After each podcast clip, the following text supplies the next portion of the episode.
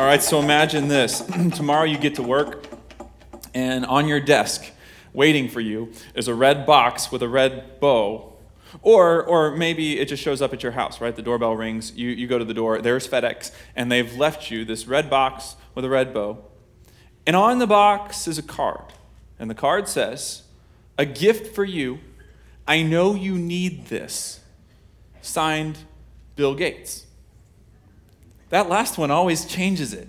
I always get a response when I say, "Signed, Bill Gates." Well, why would it be such a big deal if Bill Gates sent a gift to your house? Well, it'd be a big deal because Bill Gates has got everything, right? I mean, I'm sure he's no longer probably the richest person in the U.S., but he'll do till the next one comes along. I mean, he's got some money in the bank, a lot of resources, a lot of connections. Bill Gates has a lot that he could give. And so if you had a gift on your doorstep or on your desk from Bill Gates, and Bill thinks it's something you need, well, that'd be pretty cool. So I have a question for you. If that were the case, imagine that it comes to your place of business or it comes to your home. You haven't opened it yet.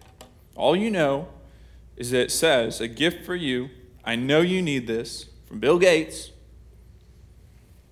What are you hoping is in the box? What would you wish for? Would you wish it was a check, maybe? You open up the box, there's a check for $1 million. Would that solve some problems for you? Or you know, maybe it's you know, if you're younger in this room and you're thinking about going to college and you've seen what the tuition rates are. I mean, as a parent of young kids, this scares the crud out of me, but you've seen what the tuition rates are.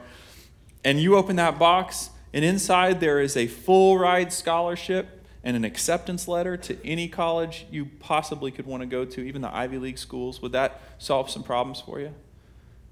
Maybe it would be something that, you know, maybe you would look at your life and say, "I've had a relationship break apart because I didn't have something. If I had that thing, the relationship would have lasted, or I could at least go back and remake that relationship." Would you hope for maybe that thing would be in the box?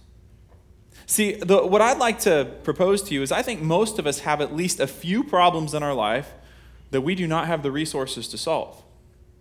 I mean, we've got a few things that are kind of heavy on our minds that are problems, but we don't know exactly how we're going to fix it. And if maybe a present arrived on your doorstep from Bill Gates, just maybe you'd be hoping that somebody who has a lot of resources would be able to fix that problem for you.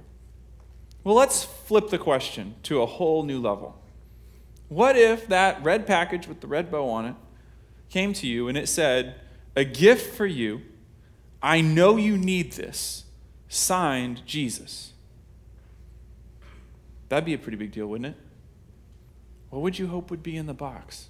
Because Bill Gates, I mean, he's got some money, but Jesus, I mean, God has access to everything.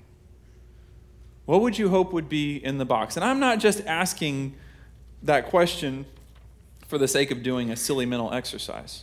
I have a point. Did you know that in the Bible, there is a verse where Jesus says to those of us who follow him, did you know there's a verse in the Bible where Jesus says, "I am leaving you with a gift"? He prefaces it. I mean, look at it. John 14:27, Jesus says to his disciples, "I am leaving you with a gift. A gift for you. I know you need this. From Jesus." What would you hope would be in the box? And while we're thinking about that, let's think about the disciples, because that's who Jesus is talking to. Jesus is talking to his 12 disciples, the guys who have followed him through his ministry. And he says, "I'm leaving you with a gift." So what does Jesus think the disciples need? Let's think about it in those terms. Well, Jesus could give them money, or let's, you know, just call it stuff. Jesus could give them stuff, right? A blessing of stuff. And some of us in this world, we have problems. There are problems that we don't really have answers for. But if we were to try to come up with an answer for it, we would say, "It's a stuff problem, and if I had the right stuff, I could fix it." You know, if I had the right amount of money to balance my checkbook, if I had the right, you know, stuff in my garage, in my home, if I had the right stuff at work, stuff would fix it. So, you know, maybe Jesus would say, "All right," to his disciples, get the 12 guys gathered around, "I'm going to leave you with a gift, and it is the gift of stuff." Well, he could have done that. He also could have said, "I'm going to leave you with the gift of miracles." right? He could have, I mean, because, and by the way, they had certainly seen Jesus do miracles. They had seen him feed thousands of people with a couple loaves and fishes. They had seen him make lame people walk, blind people see, raise dead people to life. You know, if he'd wanted to give them something super nice, wrap it up in a nice box with a bow, he could have given them the ability to do miracles. In essence, the ability to sort of wave a magic wand on demand on whatever situation was in their life to just fix it. And when I asked earlier, what if Jesus wanted to give you a gift? What would you wish would be in the box? Some of you are thinking, I couldn't explain it. I couldn't put it into words. Because the problem that I have, the thing that's keeping me from feeling like things are all right with the world, the problem that I have is so big it does not have a human fix. So all the money in the world wouldn't fix it. All the possessions in the world wouldn't fix it. All the solutions anybody's tried to give me, they wouldn't fix it. So I don't really know what it would take to fix it. So really, if Jesus were to give me something that would fix it, it would almost have to be like a magic wand thing that I could wave over the situation and just make it be better. And certainly Jesus could have given to his disciples the ability to work miracles, and they did from time to time, but he could have just given them the blanket authority to work miracles whenever they felt like it. He could have given them that. And that would have been a cool gift. Or he could have given them what I think they were hoping for. Personally, I think they were hoping for authority and power. Now, we talked about this a couple weeks ago, but I think that the disciples were really hung up on this idea that somehow Jesus is going to establish this earthly kingdom during their lifetime, and he's going to be the preeminent person in charge, and they're each going to get some cabinet position. They're going to get a position of power and authority.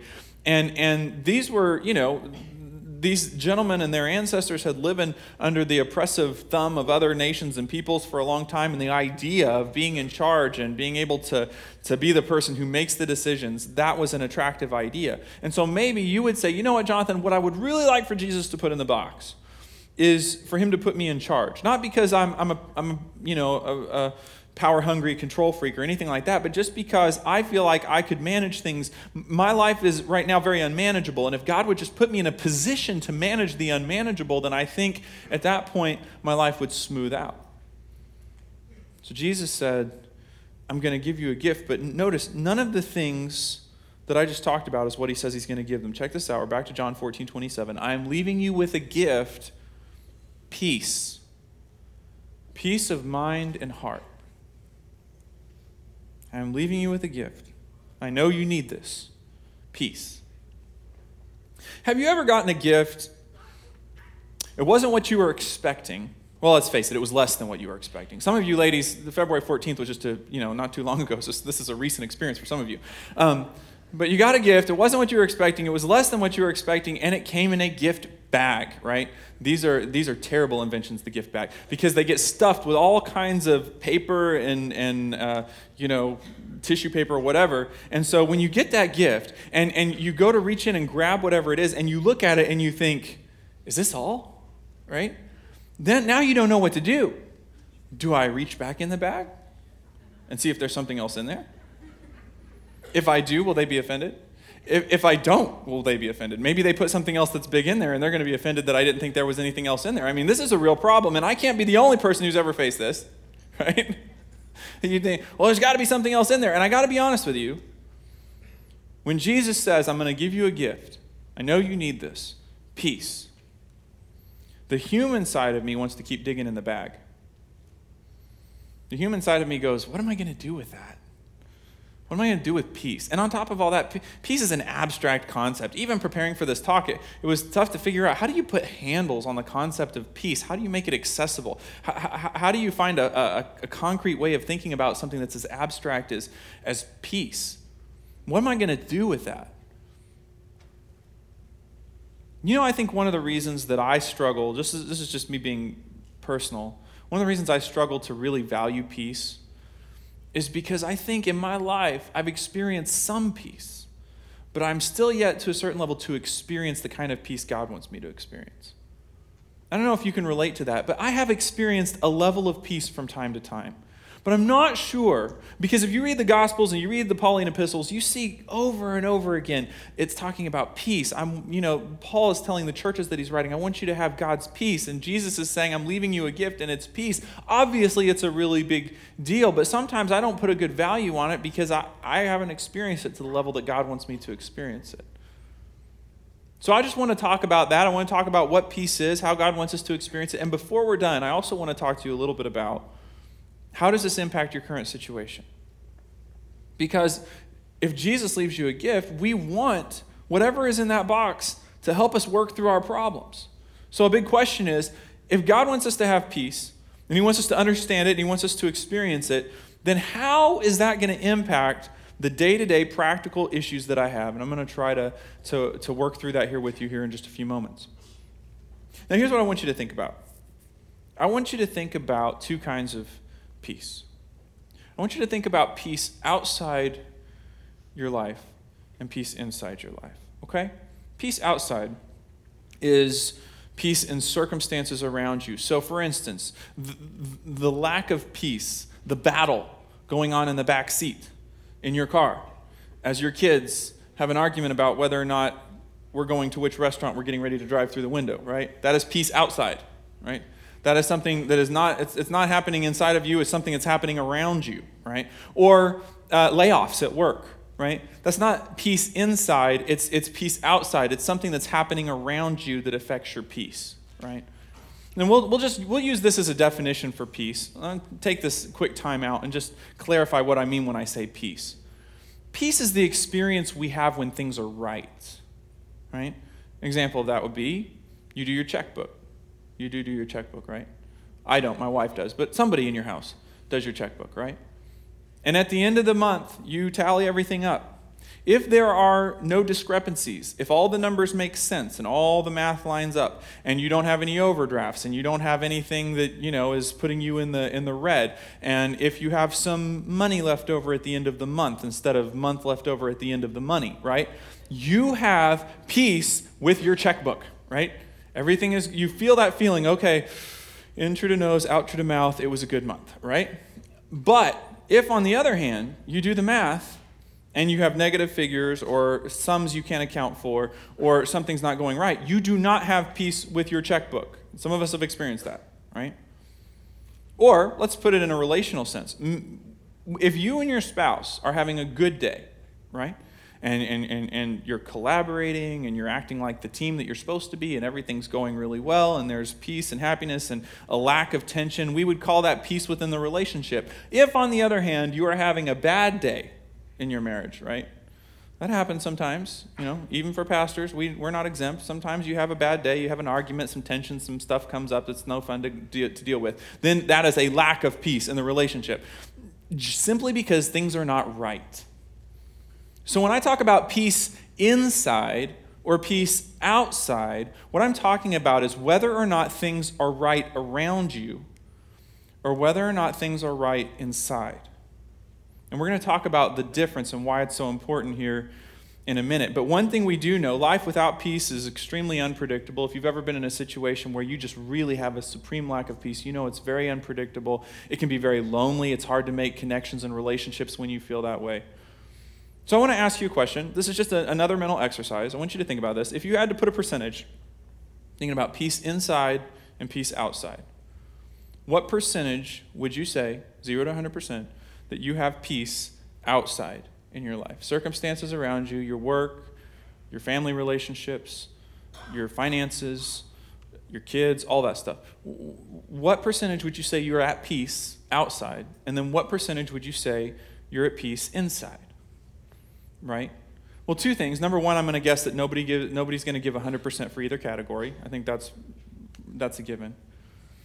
But let me ask you another question. What comes first? What comes first? Because, you know, one of the biggest challenges that I have in life is that I try to get peace outside so that I can then have peace inside. I don't know if anybody can relate to that, but I tend to think if I can just make things right in the circumstances of my life, then I'll feel things are right on the inside. See, I asked a moment ago, what would you wish to be in the box And if you're like me, one of the first things your mind is going to go to is what could be in there that would fix the circumstances of my life? What would make my life right on the outside? What would solve the financial problems? What would solve the relational problems? What would solve my work problems? What would make things right on the outside? Well, why do you want things to be right on the outside? What would that accomplish for you? I think most of us think, well, if things were right on the outside, they would feel right on the inside. Life can feel kind of like a roller coaster, and most of us want to live beyond, live away from the drama. And we keep thinking, if things were just right on the outside. But is that really true? In our time together this morning, what I would like to do is I would like to talk with you about why things are wrong in our lives on the outside, why things are wrong in our lives on the inside, why we need to pay attention to which part and what God has for us and why Jesus left this gift for us. So what I need to do in order to talk about this, I need to take you all the way back to Genesis and the Garden of Eden. You know this story. You know that God puts the first man and woman in a perfect environment in the Garden of Eden, gives them one rule, don't break this one rule.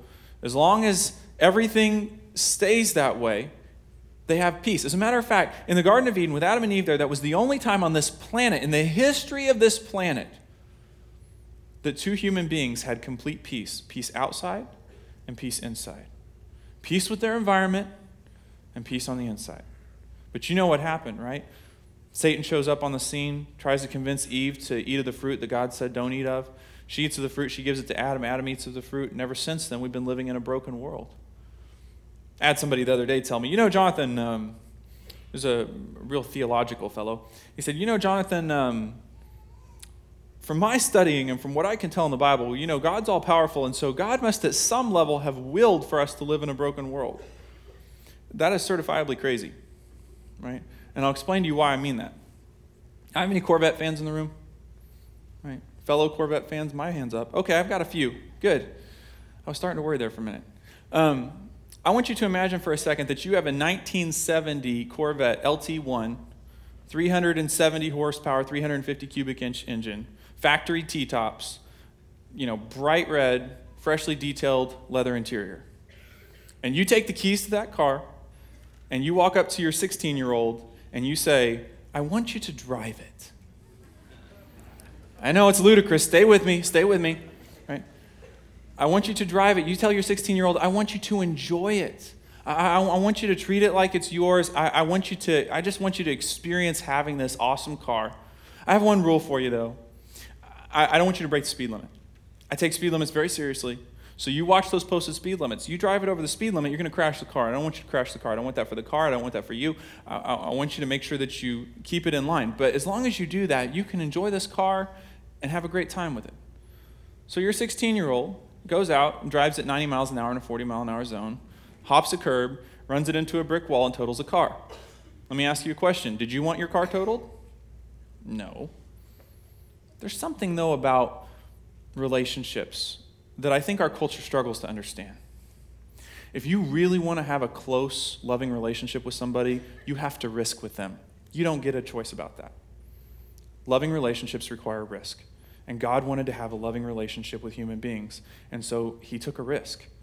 He put his precious creation in the hands of human beings and said, I'm trusting you to do the right thing. And they made a choice and did the wrong thing. And if you don't believe me, look at this in Genesis chapter 1, verse 28. This is before man sinned, okay? So this is at the very beginning. God blessed them, meaning Adam and Eve, and said, be fruitful and multiply, fill the earth, and look at this word, govern it, right? Govern.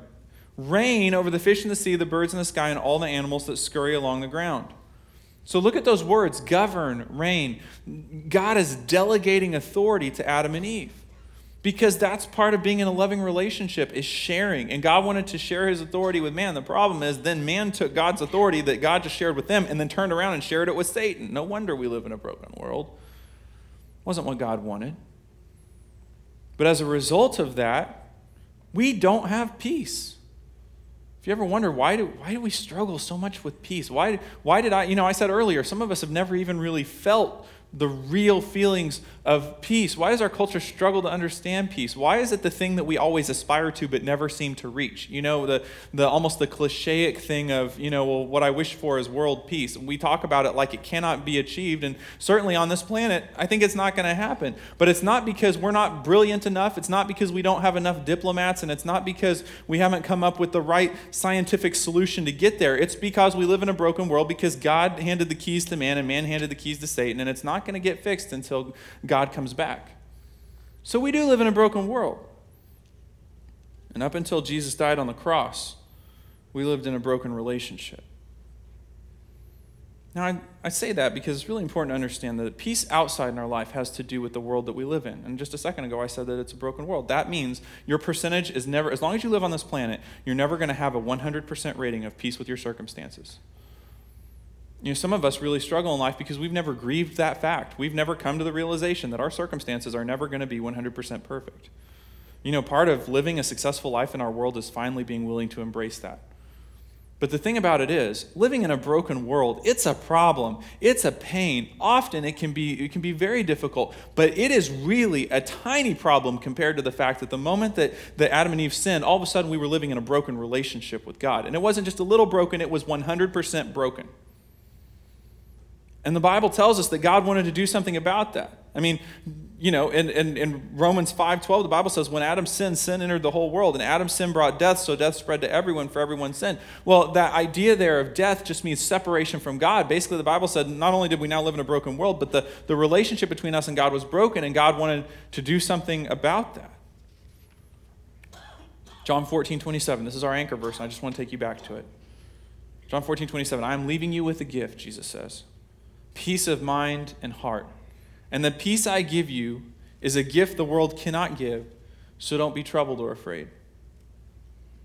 Peace of mind and heart. You know what that means? When Jesus says, I'm going to give you peace of mind and heart, that means peace of logic, of your logic, and peace with your emotions. So that sounds to me like peace inside.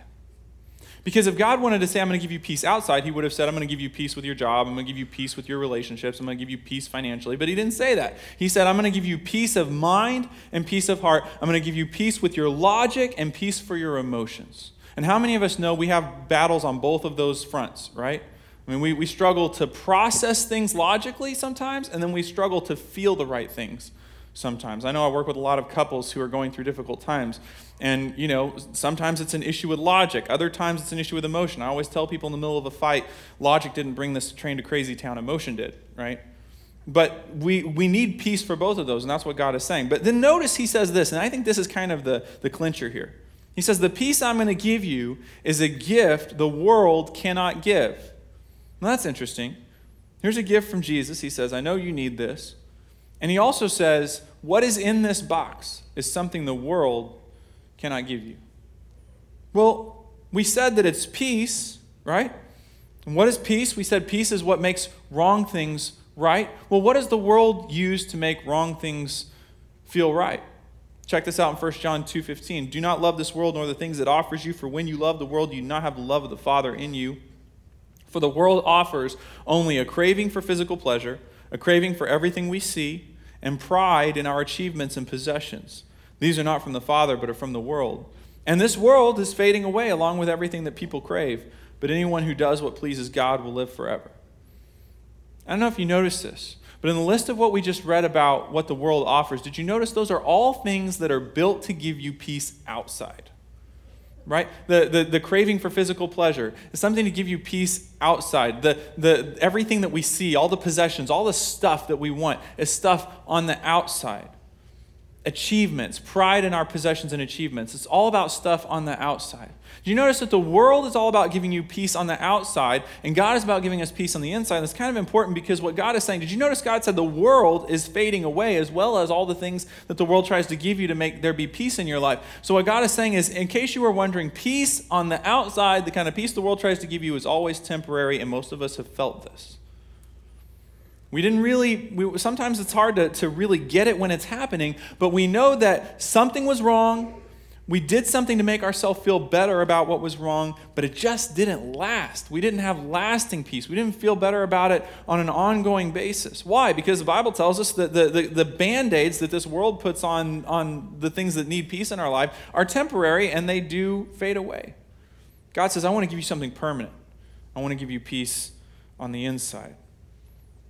You know, you can have money, but a dollar only spends once. Money's gone quickly, and as my dad likes to say, there are no hearses pulling U-Hauls. You cannot take it with you, right? You will have to put the money back in the box. You can have power and authority. You can have the title. You can be the CEO, but eventually somebody will replace you in that position, and you'll go back to being where you were before. You can have justice. That's a big one. The world tries to put that Band-Aid. When we've been wrong, the world wants to give you justice, but a lot of us in this room could testify to the fact that justice never truly fixes the pain of being wronged by someone. God says, I want to give you peace, peace for your emotions and peace for your logic. And it was expensive. The Bible says that in order for God to do that, he had to fix what went wrong in the Garden of Eden. That's why I took you all the way back there a second ago. See, here's the deal. Before God sent his son, Jesus Christ, to die on the cross, there was no way we could have peace with God because there was separation. It was a broken relationship. So here's the deal. God knows. Or let me put it this way. I know that God has the power to fix the world I live in, but he also has the power to fix the relationship that I have with him. God knows which is the bigger of the two problems. And see, God understands that this world that I live in that's broken is fading away, but my relationship with him is an eternal thing, and it's very, very important. And so God, rather than fix the world that I live in, God wants to fix the relationship that I have with him. So that's why he sends Jesus Christ to die. Check this out, Romans 5, verse 1. Therefore, since we have been made right. What is peace? Peace is the experience that we feel when things are right. Therefore, since we have been made right in God's sight by faith, we have peace with God. That is peace inside. That's why we struggle so much to put handles on what is that feeling of peace inside? What is that all about? How does a person get that feeling? It is peace with God. Our culture doesn't understand it. That's why we have such a hard time getting our mind wrapped around it. But peace on the inside is peace with God. And here's the Bible saying, we have peace with God. Why? Because of what Jesus Christ, our Lord, has done for us. Because of faith, Christ has brought us into this place of undeserved privilege where we now stand, and we confidently and joyfully look forward to sharing God's glory. For since our friendship with God was restored by the death of his son while we were still his enemies, we will certainly be saved through the life of his son. So now we can rejoice in our wonderful new relationship with God because our Lord Jesus Christ has made us friends of God. See, there are levels of peace. There is a truce. Truce means there is no more aggression between us. I'm not coming after you, and you're not coming after me. And that could have been what God could have done for us. He could have just called a truce, and that would have been good. That would have been great if there was if we were just gonna call it good between us. But the Bible says it's such deep peace. It's 100% peace. We have been completely restored in this relationship to the point that it is a friendship. We're not just in a truce. We're close. See, some of us, we need to digest this. We need to get this, and we need to let it seep into our lifestyle because we struggle to understand that God loves us even though we do wrong things. And God's saying, I just want you to know, not because of what you've done, but because of what Jesus has done, you are 100% at peace on the inside with God. You are 100% restored. You are God's friend. You say, well, that's good, Jonathan, and I want to be God's friend, but what about my situation? What about the stuff that I'm going through? Because I do have a problem that I don't have resources to solve. So what about that? I want to take you for a moment to the book of Psalms. If you're a fan of the book of Psalms, you're probably a fan of chapter 46. It's a great chapter of God's strength and protection in our lives. And most of us think of Psalms as being written by David, and most of the Psalms are. But this is a psalm that was written later. We think this was written during the time of King Hezekiah. Look at this with me, would you please? Psalm 46, verse 1. God is our refuge and strength, always ready to help in times of trouble. A river brings joy to the city of our God, the sacred home of the Most High. God dwells in that city, and it cannot be destroyed. The Lord of heaven's armies is here among us. The God of Israel is our fortress. This is not just a pretty piece of poetry. Notice it says, a river runs through the city of the Most High God. It's a very, very important picture because it means something concrete to the people who were singing this song. At this time, it was certainly at the time we believe this psalm was written, Hezekiah was king. the Sennacherib, a king of another people group, was coming to try to capture God's people. And as they were coming, they had used a specific technique of conquering that had been very effective for them in the past. Cities like, Israel that had high fortress-type walls that were built to try to protect them from their enemies generally leave something out. I mean, this was a piece of logic. If you build these massive walls, you're going to have to decide to exclude something. And if you have a people group like the people of Israel who hunker down inside the walls and say, we're just going to wait this out until you go back away. You try to attack us, and we're just going to get inside our fortress and wait for you to move away. Once they run out of supplies, whatever it is that they excluded, whatever they cut themselves off from by walling themselves in, they'll run out of it, and then we'll just go in and take over. And they knew that when Israel had fortified the walls, they had left out their primary source of water, which is kind of a biggie. They knew that normally, when the city was operating normally, people would go outside the walls of the city and bring water in. And so they're thinking, we'll just wait for them to run out of water, and this will just be super easy. They'll open up the walls, and we'll go in and we'll take over. See, that's what they thought. And I think that's what Satan thinks in our lives. Satan thinks that when we reside inside of God and we say, God is our fortress, God is the walls that protects me on all sides of my life, even though I'm going through difficult times, even though I'm experiencing problems, God is protecting me. Satan still, because he thinks that everybody thinks the way he does, he still thinks that eventually you're going to run out of whatever it is that keeps you going, and he's going to be able to come in and conquer you. But you notice it said a river brings joy to the city of our God. Tell you what that's about. Hezekiah had a tunnel built. Sennacherib doesn't know anything about it. Hundreds of feet cut into the rock that takes water from a perpetually flowing spring directly into the middle of the city. No, God's people were just sitting there saying, we can wait this out. We can wait this out. We're good. Because there was a perpetual source of water that was flowing into the city, and they were good. And here's the thing. Satan doesn't get this, but if you're a follower of God, you know that it's true. That God is continually supplying your life with what you need to make it in the moment. He's not necessarily fixing everything that's going on around you. Because we live in a broken world, we're never going to have 100% peace outside. And so God doesn't exactly fix everything on the outside, but God keeps pumping peace inside of our life so that we can outlast our problems. God never sent us into this world to fix all of our problems. He sent us into this world to outlast our problems. So when you face something, and by the way, I said this in the last service, but this is largely a matter of focus, This is what God's trying to tell us. Because if you're one of the children of Israel, one of God's people, inside God's city, climbing up on the edge of the wall, peeking over the side, and looking at the huge army of Sennacherib, man, outnumbers you tons, people as far as you can see. You're never going to have peace inside. If all you look at is the enemy on the outside, that's not where I want to be. I want to go sit by the place where that spring is coming into the city. I want to watch that water bubble and flow in. I want to see that God is supplying over and over and over again.